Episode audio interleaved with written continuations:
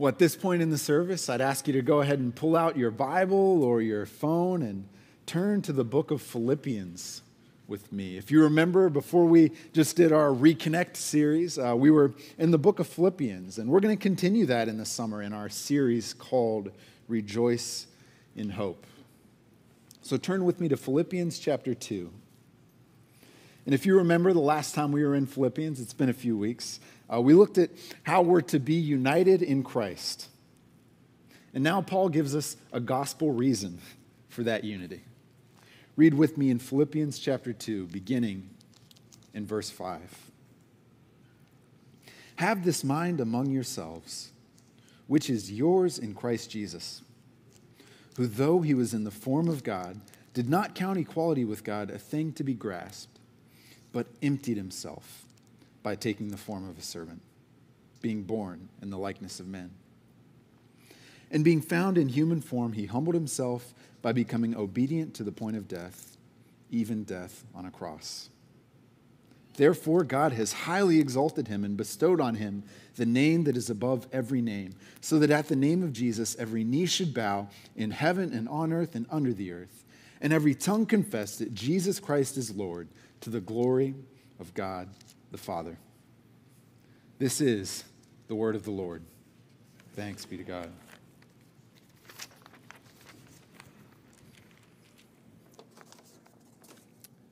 Sometimes leading isn't what we think it is. Let me say that again. Sometimes leading isn't what we think it is. In a 2015 article in Harvard Business Review, Carol Walker wrote that the challenge for most business leaders today and just to be fair, I don't, not just business leaders, but even leaders in politics, leaders in schools and sports, and yeah, I have to admit, even church. Main problem is this they usually lead in reactive ways from experience, from others' examples, and even they implicitly work from an I'm in charge top down mentality. Walker suggests that the results are that few leaders have a framework of leadership that promotes winning together. Walker's solution, though, is simple. She says Robert Greenleaf's idea from 30 years ago of servant leadership is a great place to start for any kind of leadership. We might say it's not just from Robert Greenleaf, it's from the Bible, as you'll see. Granted, as Walker says, servant doesn't sound as powerful or as fun as boss, does it? But serving does something more important than tell people what to do. It influences, it, it changes people and even the organization in lasting ways. And, and here's why servant leaders, at their best, don't make things about themselves. They remove self interest and personal glory from their motivation. That, that, as a result, draws out the gifts of others, it inspires trust, and the leader is moving past himself to something bigger in the process. The, the follower is built up, and the whole is built up as well. Now, this posture of looking out for others and setting them up for success is a formula that we'd all agree is a, is a good one to reach goals together. So I would summarize it this way servant leadership is a setup for winning together. If servant leadership then is the superior long term way of leading in places like business, it would be fair to say then that leadership isn't normally what we think it is. And I might add, great leaders who help us win together aren't typically who we think they are. Philippians 2 has something to say about winning together through servant leadership today. And we return to our Rejoice in Hope series in Philippians, where we've been looking at Paul, Paul's letter to a group of Christians who were struggling in the first century with relationships uh, inside the church, with internal challenges like conflicts, like, uh, like a false doctrine. And they also were dealing with external challenges from a culture that resisted Christianity very proactively. And we come to one of those pinnacle texts of the Bible today that I have to admit is a little humbling to even come to in some way, where Paul actually exhorts the Philippians to win together in unity and to do it with a distinct reference point a living Lord and a living leader in Jesus Christ. Jesus is the Lord and leader we don't usually expect. So that brings us to our question for the text. What is the mind, uh, the way of Christ that we should practice together so that in following him we can win together? Well, Philippians 2 will call us to think with the gospel, uh, to follow with humility, and to follow with hope as well. So let's look at verse 5 and dive into chapter 2 and verse 5, where Paul begins and pulls us into this idea of togetherness that he's actually been talking about for a while in the book of Philippians. In verse 5, this is what he says Have this mind among yourselves, which is yours in Christ Jesus. Now, our text starts with this imperative, you know, an imperative being do this, respond this way, act this way. And he says, have this mind among yourselves. Now, immediately we got to say, what does he mean by this and this mind? And, and is he talking about the verses that came prior, uh, what he said earlier, or is he talking about what comes afterwards? Well, I'd suggest to you, along with, uh, along with commentators like my old professor Moises Silva, that there's no reason to think that he isn't starting with the prior verses, but he's also tying the following verses together. And so, he going backwards in the first verses of this chapter, he says, Have this mind among you, which is not the first time he's mentioned a mind, a mind of the church in particular.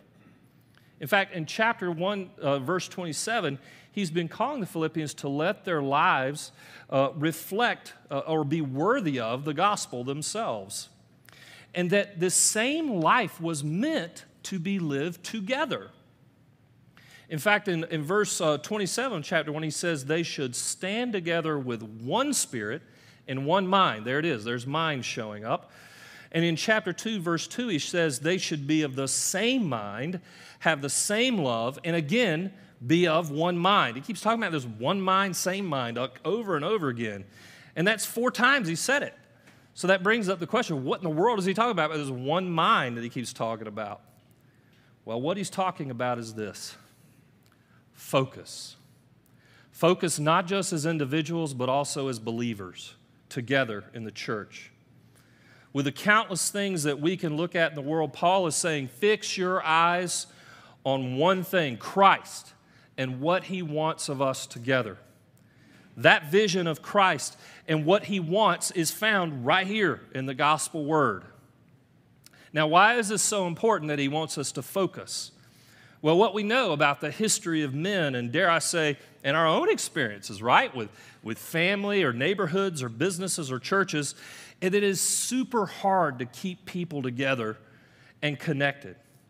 Because of sin, there is a spiritual inertia in all of us uh, to move away rather than to connect, even though our deepest longings are very often to connect.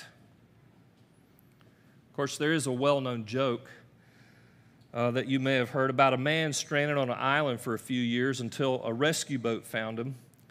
And when the rescue boat uh, got to the island, the people were amazed to see what the man had built in order to survive on the island. The man had built three different structures out of bamboo and leaves. So they asked him, they said, What's this first structure? And the man said, That's my home. That's where I live every day. And then uh, they asked him about the second structure. He said, That's where I go to church. And then they asked him about the third structure, and he kind of got a frown on his face, said, Well, that's the church I used to go to.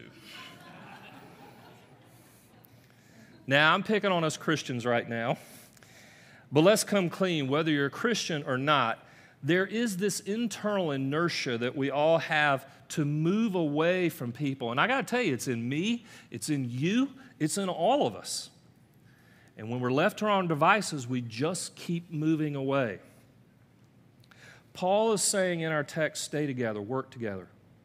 There needs to be a sameness of mind, a focus that starts with the truth of the gospel outside of us.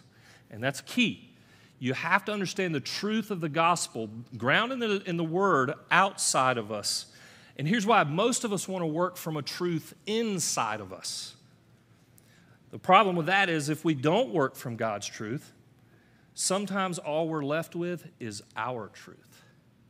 And if you're left with your truth, we know that usually doesn't end well when it comes to community or relationships or anything like that. The way to stay together is to focus on Christ and His way found on the gospel. Now, fair enough, someone may say. But you know, this whole business of having the same mind, it sounds a little bit like groupthink. Is this sameness of mind all about us having a form of tribalism where we all just have to step up and, and toe the line with everybody else? Well, here's what I'd say the truth is, all of us, including me, are, are prone to groupthink, especially when it's, when it's a relative to people and when we have no center. The hard part about groupthink, though, is that it can become unbelievably burdensome. The mob will come up with a million rules, and they are always changing. That's why pop culture can be exciting sometimes, but also a burden because you find out I got to do another thing. When's this going to end? And it's changing. The rules are regularly changing. Paul's not talking about groupthink or a series of changing uh, in the latest cultural rules. He is pointing backward to the mind of Christ in chapters 1 and 2, and he's pointing forward to the one we should focus on in order to have the mind of Christ in verses 5 through 7. Look at that with me in verses 5.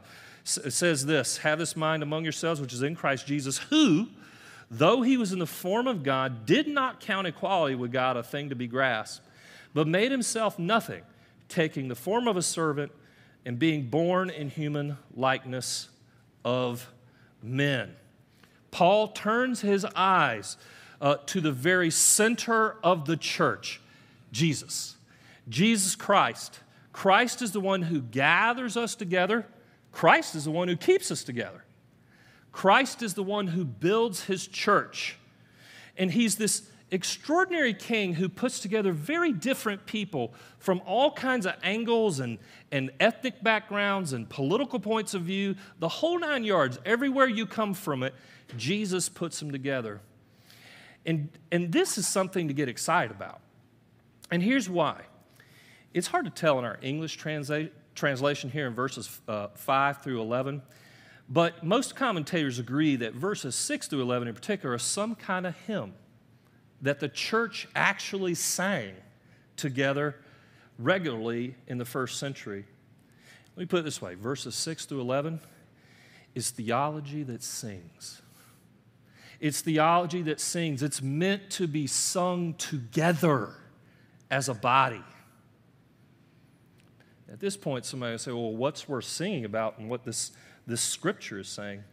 Well, the first thing I'd highlight is that, uh, is that did you notice the word form shows up in our text three times? The Greek word for form here means an essential attribute, the very essence of who Jesus is. He's getting right at who Jesus is, his identity. In an age where we're talking so much about identity, here we get to focus on Christ's identity. What was his essence? What was his identity? His essence was that of God, of man, and of a servant. Of God, of man, and of a servant. Did you notice the text plainly says that Jesus is God? Let me be clear. He didn't become God. He wasn't merely imitating kind of God like in some ways. He is actually God, is what the text is saying. His essence is that of God. Now, here's what that means Jesus Christ, the Son of God, is eternal. He existed before the creation of the world. He's infinite, He's all knowing, He's all powerful, and He's omnipresent as the Son of God. Jesus is the sovereign who created the world and who oversees all of history that has been going on from the very beginning. He's always been God in the Trinity. That does not change. Now, all of a sudden, Jesus gets a wee bit bigger than we're used to thinking, even in our view of him uh, in our culture. Second, it says this it says that his very essence is also that of man. He took the form of man, as it says in our text, being made in our likeness. Now, here's the thing Jesus was every bit of a man like all of us here are, yet without sin. He had Y chromo- and X chromosomes. He probably cried as a baby. He was an awkward, gangly teenager at some point. And dare I say it, he was the best of what mankind was meant to be in his life in every way. After his birth, he became a man. And in short, as the ancient creed says, he was fully God and fully man. These tr- two truths are held in tension. Now, here's what that means for us and for our togetherness. If the Son of God became a man in Christ, that means this being human isn't below God. Being human isn't below God. That means our dignity is way greater than we could ever conceive of for ourselves. Because God never became anything else. He never became an animal, He never became anything else. He only became a man in history. When you are with another person in this room, as you go out, even in our neighbors and friends, even those who don't know Jesus, you need to realize exactly what C.S. Lewis said you're in the presence of greatness. Christianity has the highest view of man of any worldview. And that's because Jesus became one of us. Jesus became one of us. Here's what else that means for us God moved towards us to relate to us. Jesus, as the God man, bridges a gap between a holy God and unholy men like you and me. He bridges that gap, and he's so relatable as a result. Now, this is unlike the agnostic God of our time, who's out there as a benevolent grandfather but never seems to engage us. Do not miss that Jesus left the glories of heaven to meet with us personally, to bridge that gap. Let me ask you have you ever met anybody really important? Like somebody who's a famous person in some way, who's done a significant thing in the world, achieved something?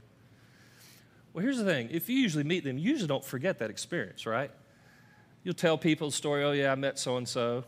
Like one time I met Bob Hope. Now, some of you are younger, like Bob Who, but Bob Hope was probably the most famous uh, comedian around back uh, in the 20th century.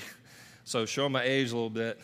Well, I still tell stories about that. Well, here's the thing imagine someone not just famous, you meeting them, but they start talking with you. And they not only start talking with you, they stay with you. That's exactly what Jesus has done for you and for me.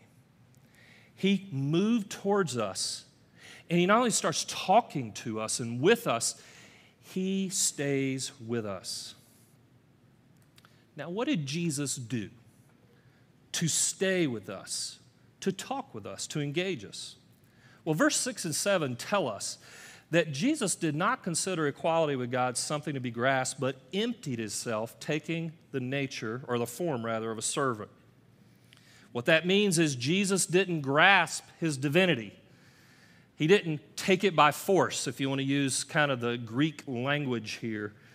Another way to say that is this, and you guys will get kind of relate this. He didn't throw his authority and weight around. He didn't say, hey man, I'm God. Give me respect. Come on, show me the goods right now. He was not demanding like that. He actually humbled himself. And he even emptied himself. Did you see that in our text? What in the world does that mean? Well, it's sometimes assumed, and I must say, even among Christians, that when Jesus, the eternal Son of God, left heaven and came to earth, he put off some of his divine qualities temporarily. And uh, I want you just to kind of think with me hard for a second here. It's thought that he emptied himself was a way he stopped knowing all, he stopped being omnipresent, he stopped being all powerful, but that is not the case. This is going to blow your mind. but it gets to how glorious Jesus was and is for us even today. Jesus came to earth and became a man, but he did not stop being, being God in any way. You ready for this? He was both omnipresent and localized in his body. He was both all knowing and yet learning as a kid, then a teen, then an adult. Jesus, right now, is at the right hand of God the Father in a living, resurrected body. And here's the thing He's told you and me He's with us to the end of the age, right now. This is theology worth singing about. Jesus is infinitely great and he's close to us. There's only one response to that you worship him. Who is like this? Paul is saying that Jesus is this, in fact, really great king, but he doesn't come throwing his weight around. No, quite the contrary. He came to serve and humble himself to death on the cross. Now, let's get this really straight. Jesus Christ came as the King of Kings and Lord of Lords. He's the one who created the world. He's the one who owns everything. Everything you see out here, everything that you have, and even the cars that we have out in the parking lot, Jesus owns it all. But he also came to serve you and me. This gets to the definition of leadership that Jesus himself talks about in Mark 10 45. Remember that? The Son of Man did not come to be served, but to serve and to give his life as a ransom for many. What does that mean? And how he relates to us? Well, go back to verse 3 of our text, real quick. Look at your Bible in verse 3. It says, Do nothing from rivalry or conceit but in humility count others more significant yourselves. Let each of you look not only to his own interests, but also to the interests of others. Folks, that's exactly what Jesus did. Jesus considered us more important than himself. He looked not only to his own interests, but he looked to ours. He not only looked to his glory, but to our interests caught up in his glory. He was willing to take the penalty of our sin at the cross and become a slave so we wouldn't have to be slaves anymore. You see what ha- what's happening in this text, guys? We live in a world where greatness and glory seems to have this upward trajectory to the top of the org chart. And look, in some places there's no problem with that in business or in organizations. But what this text is telling us is Christ, on the other hand, has this downward trajectory to the very bottom of the org chart. There is this bicycle race in India that's really unusual. The object of the race, you ready for this? Is to go the shortest distance possible in a specified time. So at the start of the race, everybody lines up their bikes on the starting line. There's a guy there with a gun. And then the gun sounds. And here's the deal the bicyclists stay in place as long as they can without moving too far. Now, of course, you're disqualified if you tip over or you put your foot on the ground to stop yourself. So they're just inching forward and one by one staying back. Now, I want to do a thought experiment with you all.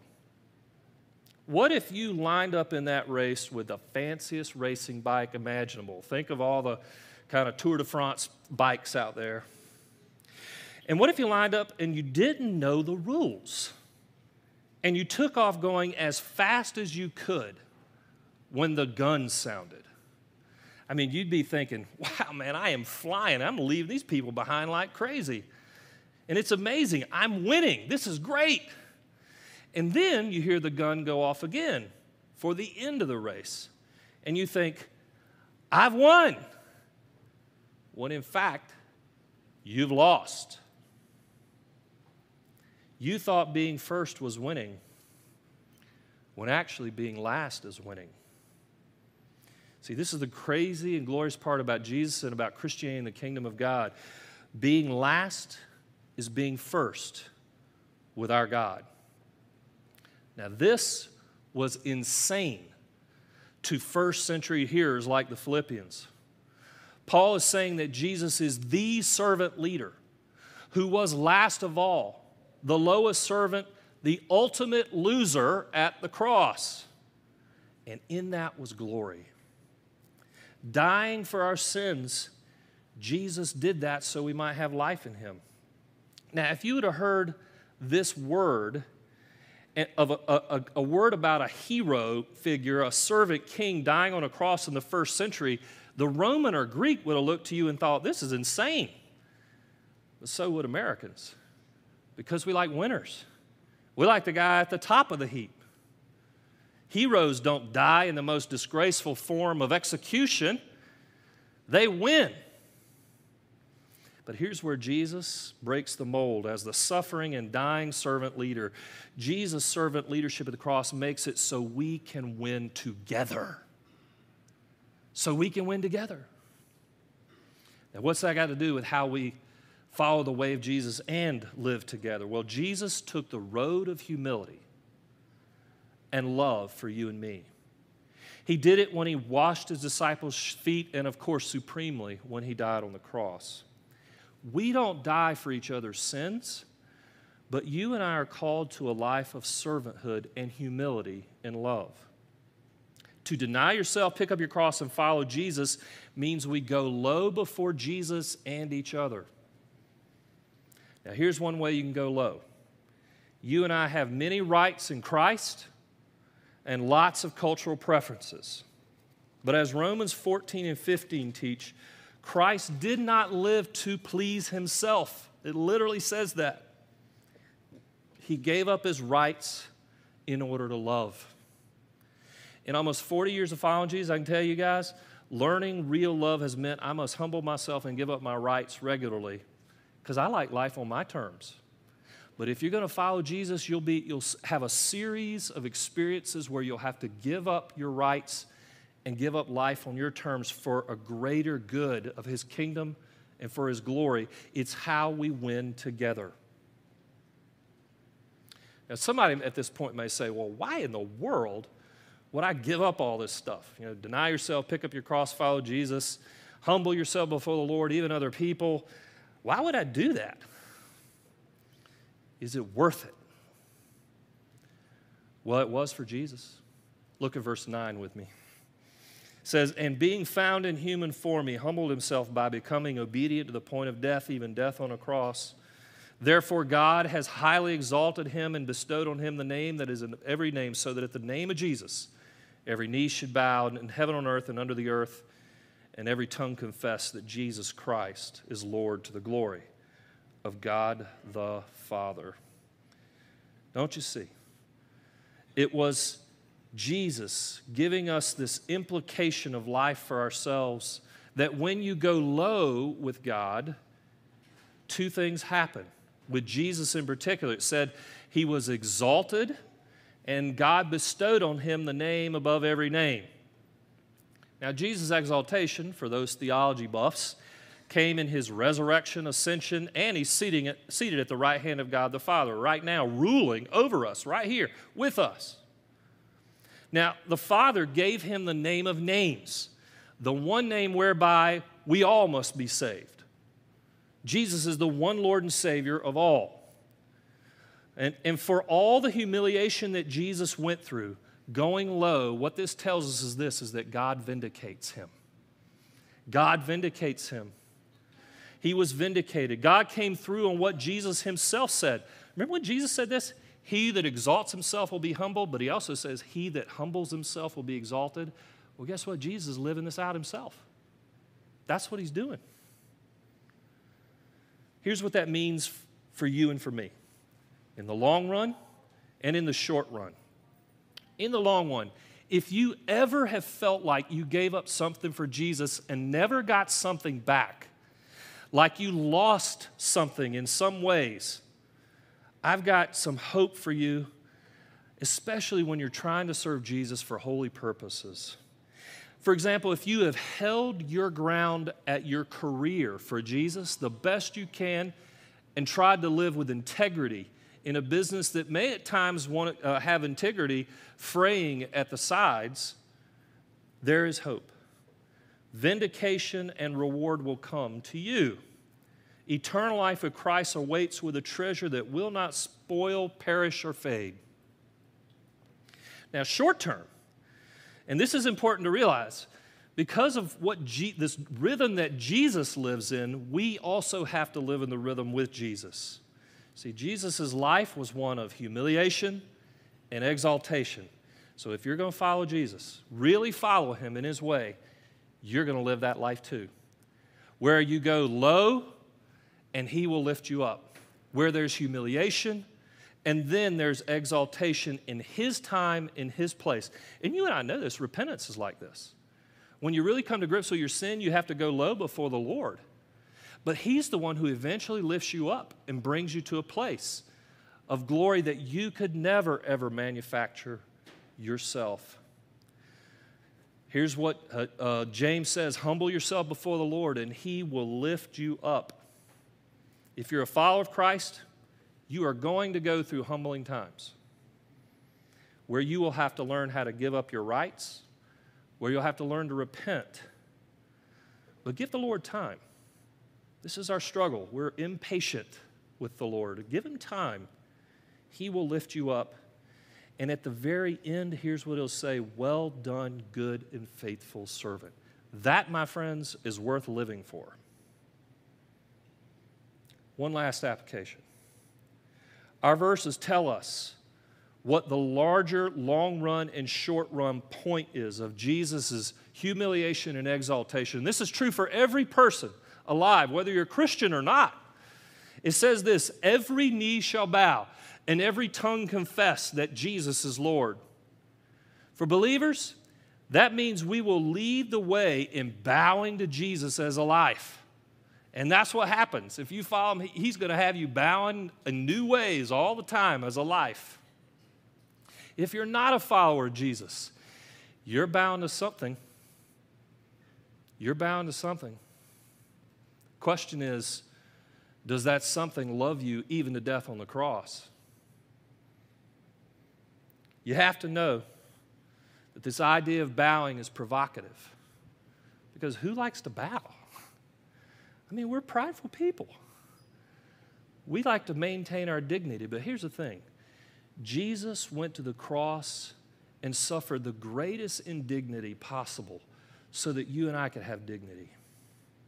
Jesus was resurrected so that we might enjoy a kind of life that we could never manufacture with our riches, with our achievements. He gave us that life. Wherever you are right now, if you've got some struggle in life that feels too big for you, that is an opportunity for you to bow, for you to say, Jesus, I submit to you, and I want to follow you new. Just wait on Him. He'll lift you up in some extraordinary way. Now imagine, and if an entire church of people set their minds to bowing to Jesus, you know how that would bring us together? I'm not saying that Christians never disagree. We do over many things. What I'm saying is, when we disagree, with Jesus in view, bowing to his will, we stay together because we answer to him fundamentally. Go to the servant king and ask his will together so we can win together. In conclusion,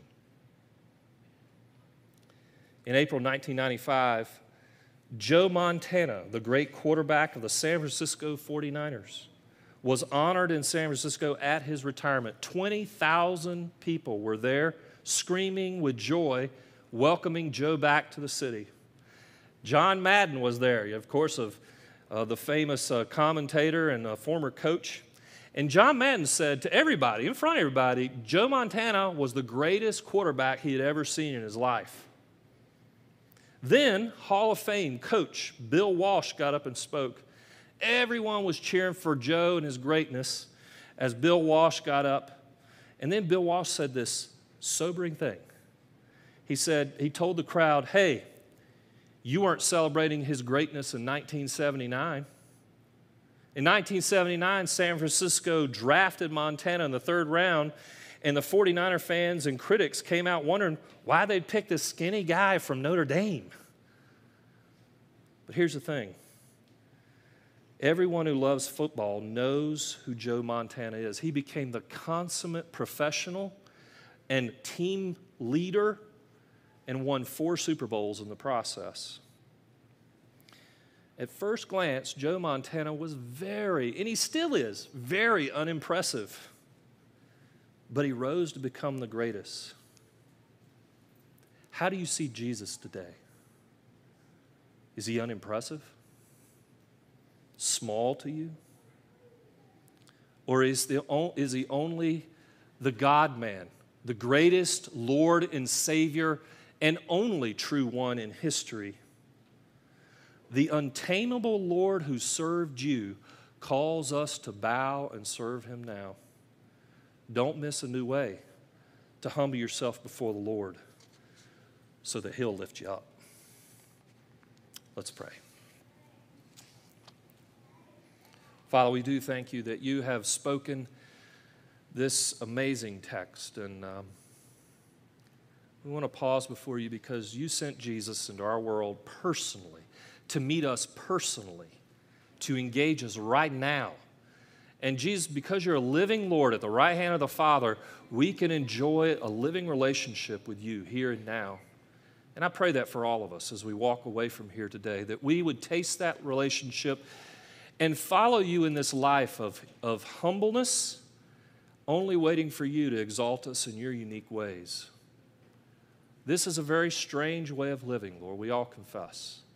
But we praise you that you've not only led the way, but through that way, you have given us eternal life, that we can rest on you, Jesus, and live in, in a hope eternal for the rewards to come. It's in Christ's name we pray. Amen.